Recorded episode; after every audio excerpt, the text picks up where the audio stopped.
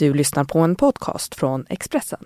Vad är det som är så skrämmande med tanken på att en kvinna skulle kunna ha ett värde och rättigheter precis som en man har?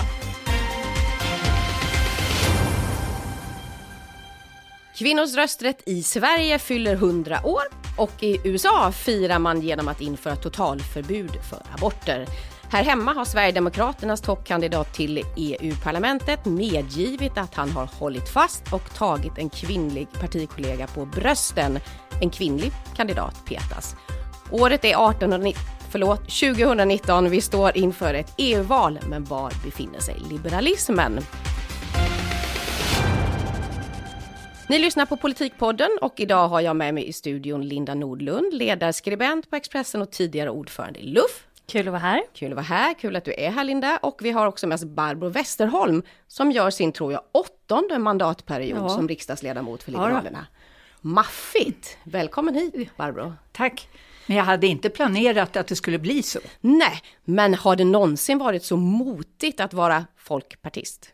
Ja, det var det ju eh, inför valet 85 när jag talade om för familjen våren 85 att när jag lämnar Socialstyrelsen, då ska jag gå med i Folkpartiet.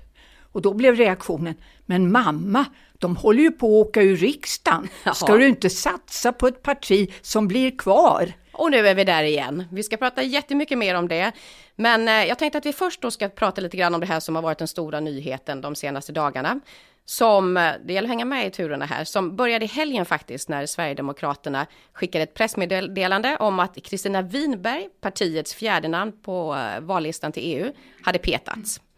Och eh, sedan eh, avslöjade Expressens grävreporter David Bas att det då handlade om att toppkandidaten Peter Lundgren enligt Winberg ska ha gjort närmanden mot en kvinnlig partikamrat på ett partiarrangemang. Och eh, så här gick det sen. Nej, jag tog henne nog på brösten när, när vi satt där. Vi var ganska fulla den kvällen. Och eh, hon, hon putade undan händerna och jag vet jag la handen på, på hennes bröst. Men inte med avsikt att det skulle hända någonting. Inte ett dugg. Jag säger inte att hon ljuger. Det är nog bara att vi har helt annorlunda versioner av det här. Du ska ha tafsat på henne enligt Expressen. Nej, det stämmer inte den uppgiften som, som Expressen, alltså Expressen försöker vinkla det hela här. Så att vi kommer att gå ut Du verkar ju samtidigt medge i Expressen att du har eh, tagit på den här kvinnan. Nå. Hur går vi vidare nu då?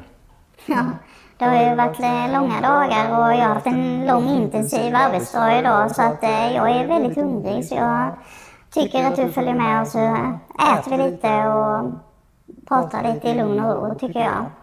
Och så hoppas vi på att det blir en bättre dag. Ja, det hoppas jag med. Ja. Snipp, snapp, slutet gott, allting gott. Eller det här sista som vi hörde här då, det var eh, den här Youtube-filmen som Sverigedemokraterna eh, skickade ut som krishantering kan man väl säga. Och vi hörde där kvinnan då, den här kvinnan som Peter Lundgren ska ha gjort närmanden mot. Vad säger du om den här historien, Barbro?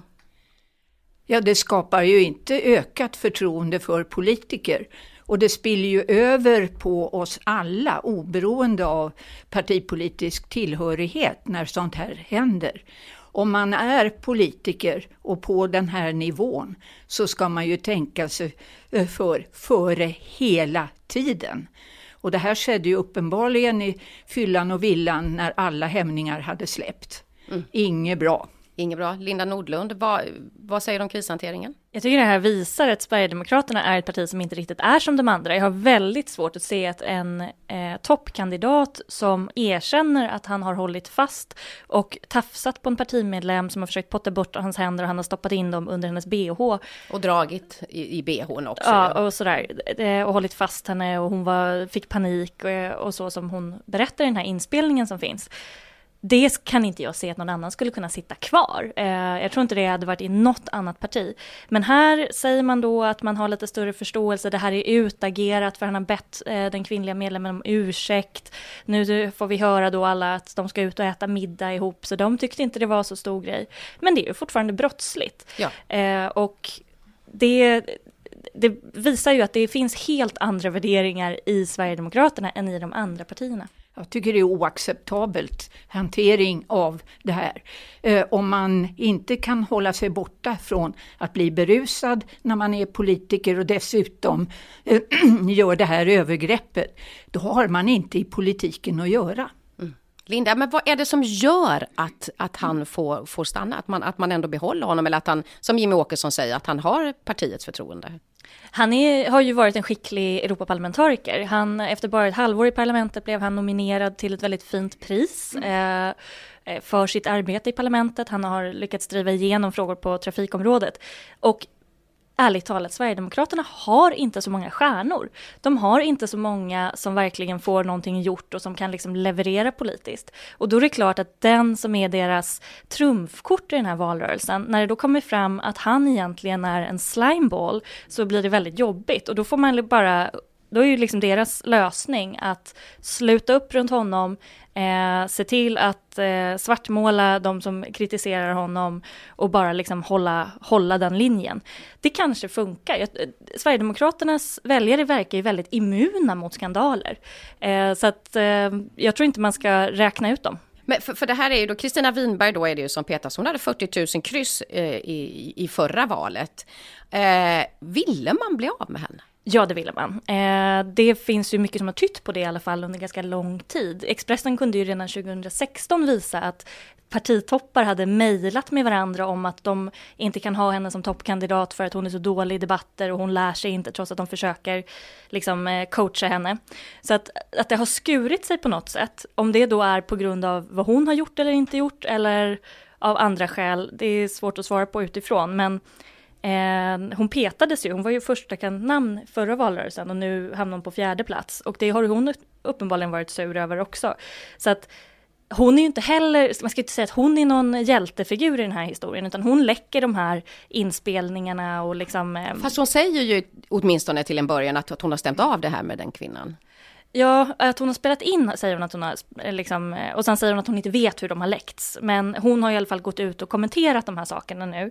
Ehm, och det är ju efter att partiet tog beslut om att hon skulle petas. Så att det verkar ju inte som att hennes omsorg om sin kvinnliga partikamrat har liksom gällde så mycket mer, utan det var först när hon själv hamnade i ett läge där hon ville straffa partiet och hämnas, som hon tog upp den här och liksom visade sitt systerskap. Mm. Hon, hon sa ju också när hon hade gjort SVTs valkompass här då, Kristina eh, Winberg, att hon Eh, det här var i april, att hon, hon kallade Ungerns ledare Viktor Orbán för sin politiska förebild, att han är precis den ledaren som jag skulle vilja ha i Sverige. Var hon, eh, blev hon en belastning för SDs normaliseringsprocess, tror du Barbro? kan vara så, men det har vi ju inga bevis för, utan det blir ju spekulationer och det man som jag då läser i medierna där jag inte har hela historien. Men uppenbarligen så är det uttalanden som hon har gjort, eh, inte bara det som har kommit i medierna utan mer så. Och då vill man bli av med henne för hon blir en, en belastning i det här försöket som SD gör att eh, tvätta sig ren från historier av olika slag. Eh, men det kommer ju den ena historien efter den andra. Ja, men det verkar ju inte påverka väljarstödet. Kommer det här att göra det den här gången, Linda? Vad finns det som talar för det? Jag tror inte det. Eh, därför att det verkar som att den här typen av partier, vi kan kalla dem högerpopulister till exempel, verkar vara ganska immuna mot skandaler.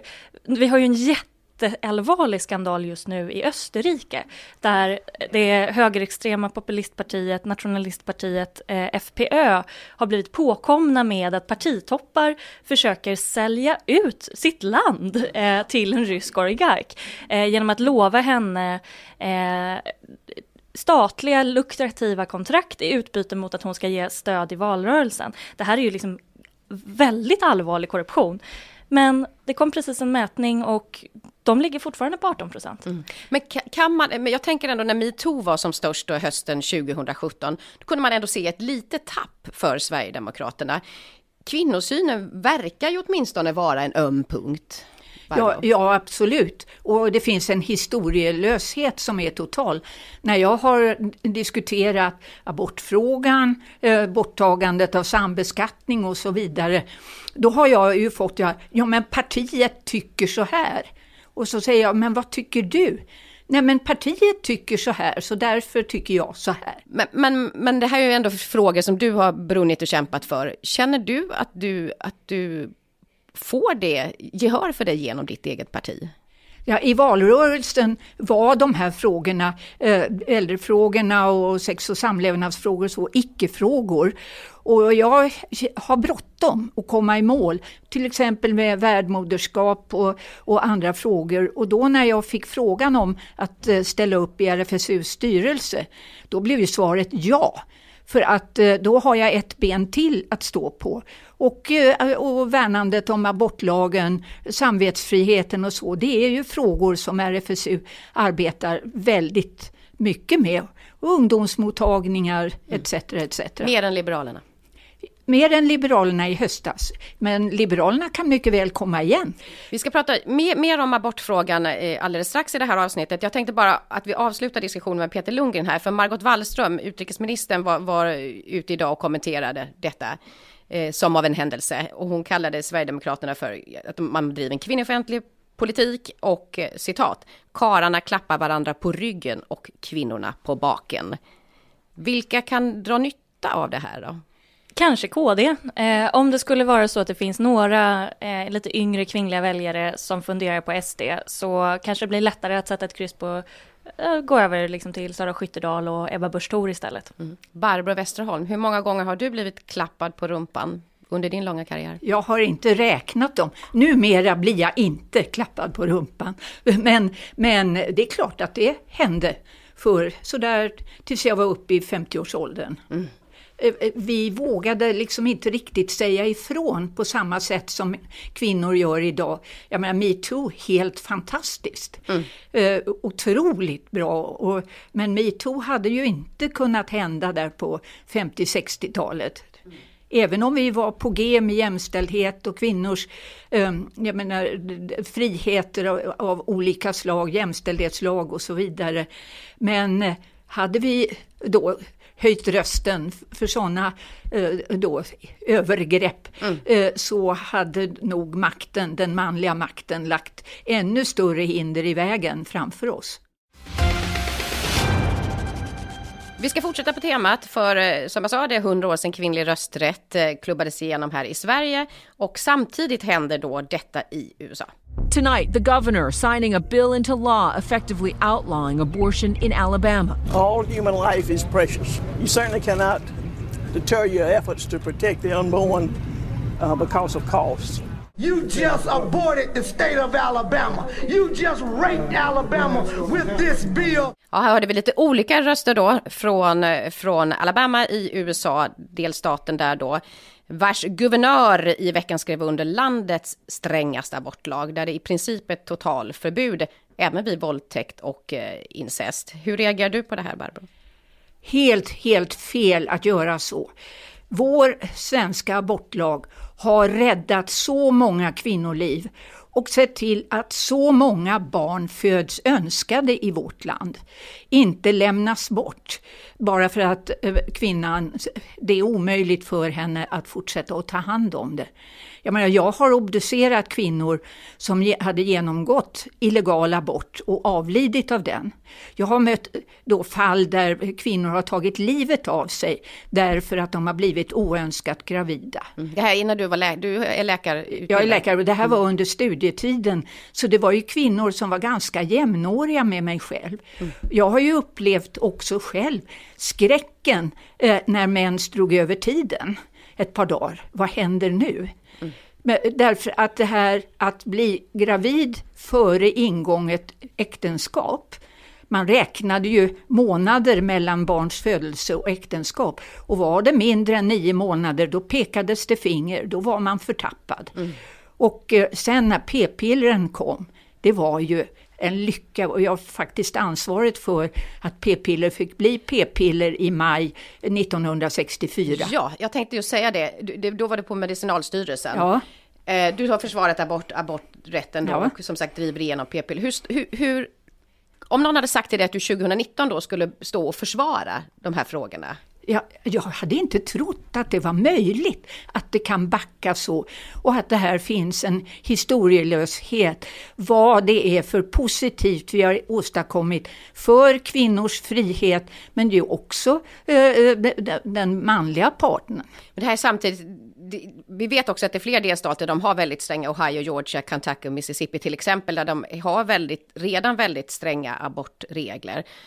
Men Linda Nordlund, var, varför ska vi oroa oss för vad tokhögen i USA gör? Det kanske vi inte behöver oroas för, men det vi ska oroas för är att en del av tokhögen i USA finansierar ja, tokhöger här, en svenska abortmotståndare, finns klarlagda samarbeten med den amerikanska abortrörelsen. Eh, och deras strategi de senaste åren har varit att försöka få det att säga att man pratar om mänskliga rättigheter. Och då inte att abort är en mänsklig rättighet, utan att eh, fostret, fostret har ja, mänskliga mm. rättigheter. Mm. Eh, och det här eh, har man ju lyckats ganska väl med. Det finns en organisation som ville dela ut ett pris till drottning Silvia och det var precis innan prisutdelningen som hovet då insåg vad det var för något och eh, deklarerade man inte vad var det? delta. Eh, den heter Scandinavian Human Rights Lawyers eh, och eh, drivs av en svensk kvinna som är väldigt aktiv i den här anti-abort-debatten. De driver ju väldigt hårt frågan om samvetsfrihet. Mm. Eh, och det kallar man det då, det betyder alltså vårdvägran, att vårdpersonal mm. ska få säga att säga det går emot mm. mina eh, personliga övertygelser och därför tänker inte jag hjälpa till med vare sig p-piller eller aborter. Mm. Det, finns ju, det finns ju partier här i Sverige också som har varit inne och, och petat i de frågorna med samvetsfrihet till exempel. Och när den frågan dök upp eh, 1964, en partikollega, liberal, Isa Halvarsson och jag, vi slängde in en motion mot det här med samvetsfrihet samvetsfrihet. Och den gick faktiskt igenom i maj.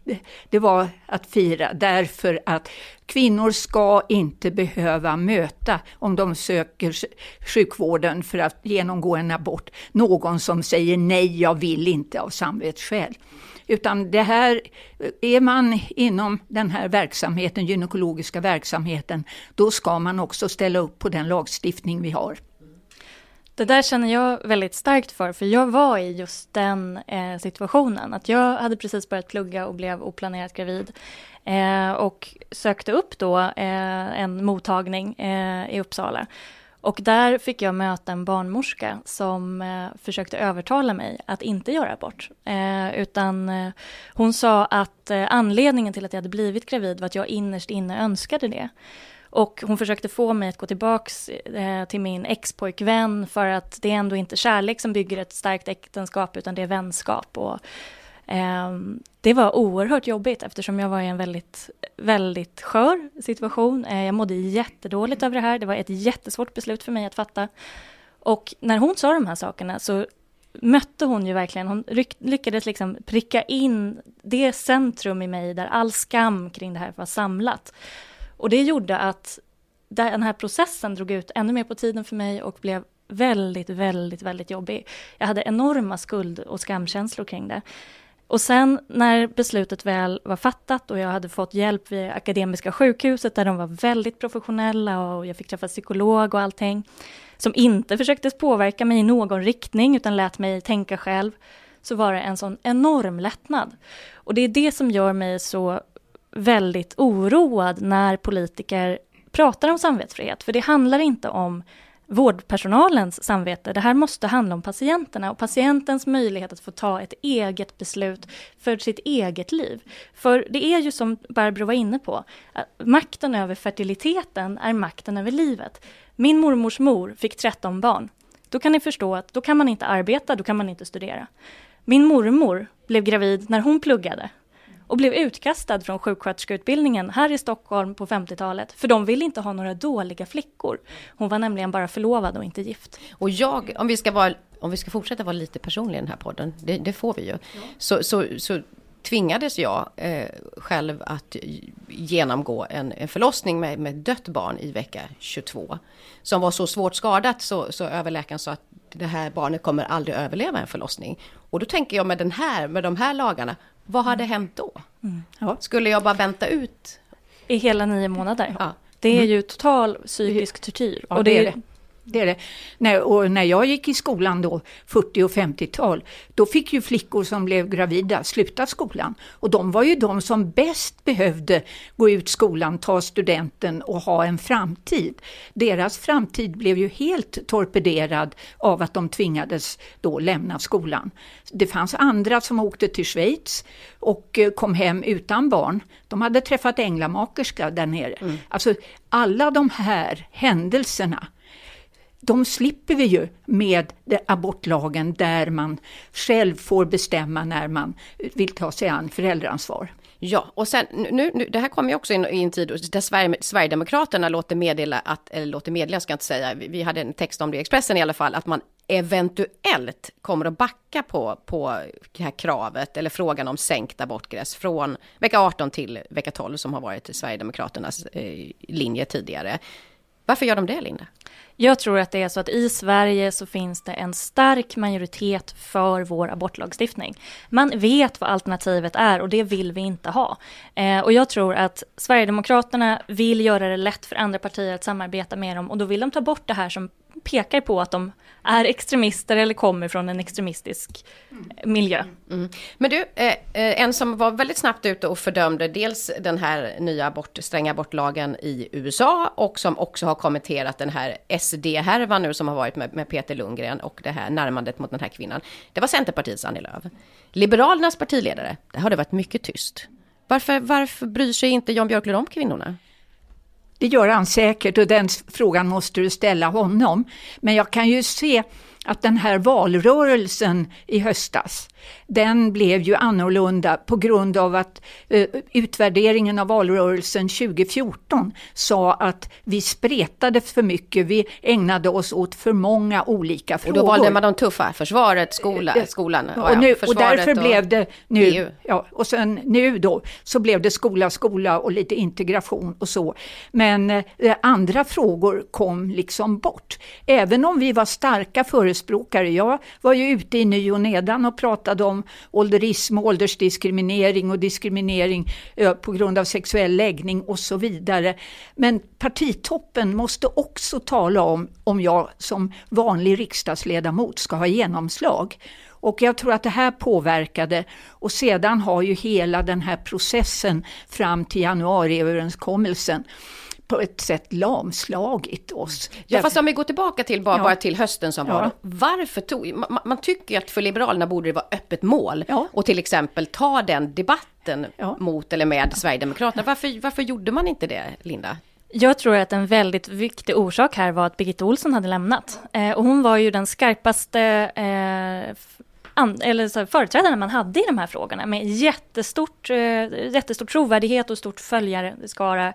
Eh, så att jag tror att det, det gjorde, låg ju naturligtvis partiet i fatet. Och sen är det ju så att det kändes ju kanske inte lika mycket som att Jan Björklund bottnade i de frågorna, även om han säkert är för eh, den svenska abortlagstiftningen, det är jag övertygad om. Men han kanske inte har jobbat lika mycket med dem och är inte lika stark. Och då är det klart att det är lättare för en person som Annie Lööf eller eh, så att liksom gå in och ta det här utrymmet som fanns när Birgitta Olsson lämnade scenen. Men hur är det för dig då Barbro som har stridit för de här frågorna och se Annie Lööf och Centerpartiet, till och med Ebba Busch Thor i vissa fall, kidnappa så att säga den, den frågan? Det är klart att det var frustrerande och eh, att jag då inte högg på det. Men jag har haft fullt upp att hugga på de frågor som jag har gått till val på. Mm. Och då kommer vi in på detta med den fördomsfulla synen på årsrika människor, men också i viss mån på då kvinnor, funktionsnedsatta och så vidare. Så jag hade nog den där känslan, det är någon annan som ska mm. hugga på det när jo, man inte hinner allt. Något? Jag tänker på Birgitta Olsson-fansen, ja. är de kvar i partiet?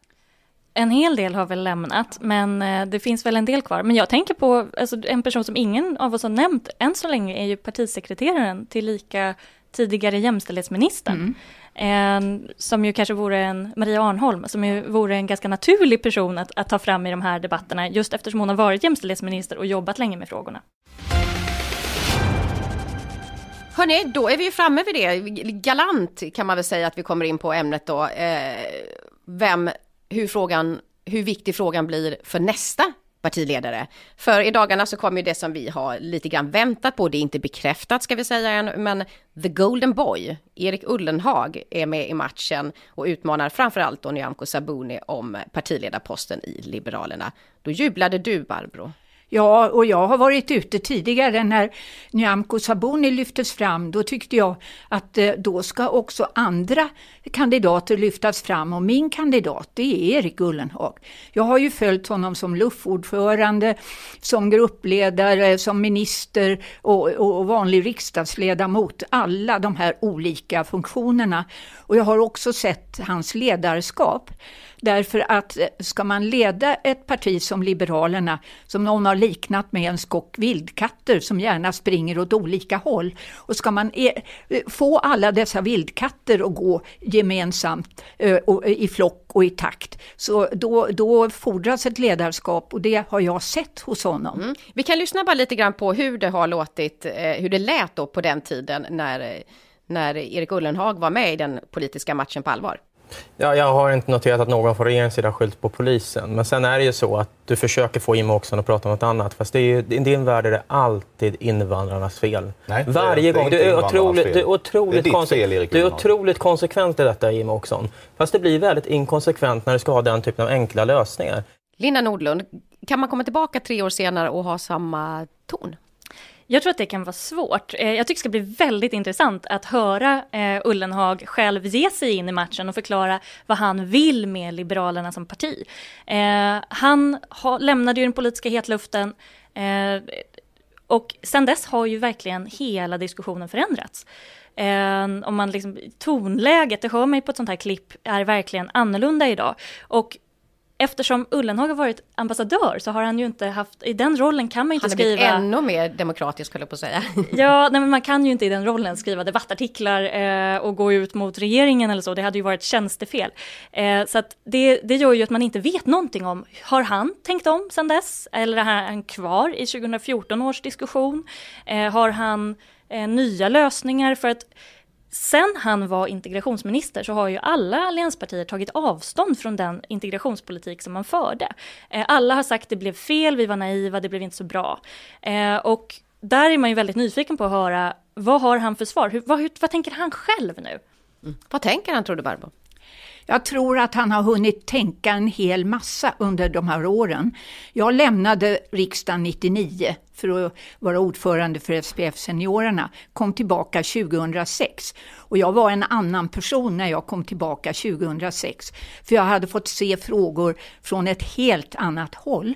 Och jag tror att Erik Ullenhag, det är samma sak för honom. Han har alltså som ambassadör fått lov att följa svensk politik väldigt noga för att förklara den för andra länders ambassadörer och för det land där han finns. Och det ger ett nytt tänk. Mm. Men du sa det, att partiet har lyft fram Nyamko Sabuni. Det var väl så att hon har varit ganska bra på att lyfta fram sig själv också. Va, va, hur påverkar det henne nu tror ni i den här om man ska kalla det för striden då, att hon har varit så offensiv? Hon har ju varit tydlig med vad hon vill. Eh, det, hon är tydlig med att hon vill att Liberalerna ska välja den borgerliga sidan eh, i nästa val. Hon har varit eh, rätt tydlig med vilken politik som ska föras, eh, som är med mera lite striktare migrationspolitik och, och, och sådär, liksom lite mera borgerlig stuk.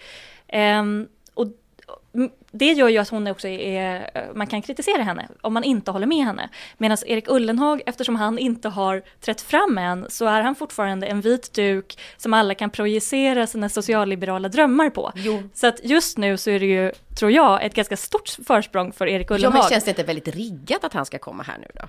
Det, alltså han har ju ett väldigt stimulerande, meningsfullt uppdrag i Amman. Mm. Eh, vid något tillfälle sa han till mig, jag gör människor glada varje dag. För det är ju då de flyktingläger som där finns och de insatser han gör där.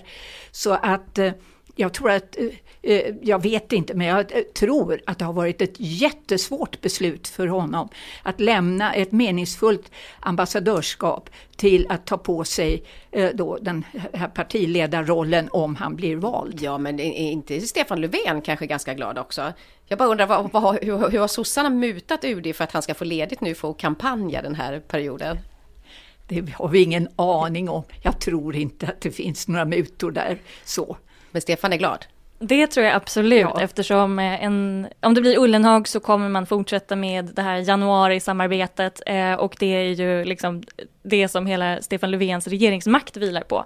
Eh, men jag tror så här att nu på söndag är det val till Europaparlamentet och det kan ändra spelplanen. För om det skulle vara så att Liberalerna inte klarar spärren, mm. man ligger ju ja, läskigt nära ja. den får man ju ja. säga, så tror jag att det kan bli en krisstämning i partiet och att man därmed känner att nej, nu får ju det dags att välja någonting helt nytt, slå in en, en ny väg med en väldigt rak och tydlig partiledare som kan liksom synas i media och, och sådär. Och då, det tror jag kan tala för att ja. Nyamko Sabuni kan skrälla, som man säger. Ja, spännande. Sam, samtidigt så under juni månad så ska det ju vara utfrågningar av kandidaterna eh, på olika håll i landet. Och det är ju då först vi får se hur tydliga de här olika kandidaterna är med vad de vill åstadkomma om de blir valda. Och det är bara Nyamko som har visat upp ännu, de andra har inte gjort det. Eftersom ämnet idag har vi varit, berört det många gånger här, vem är största feministen?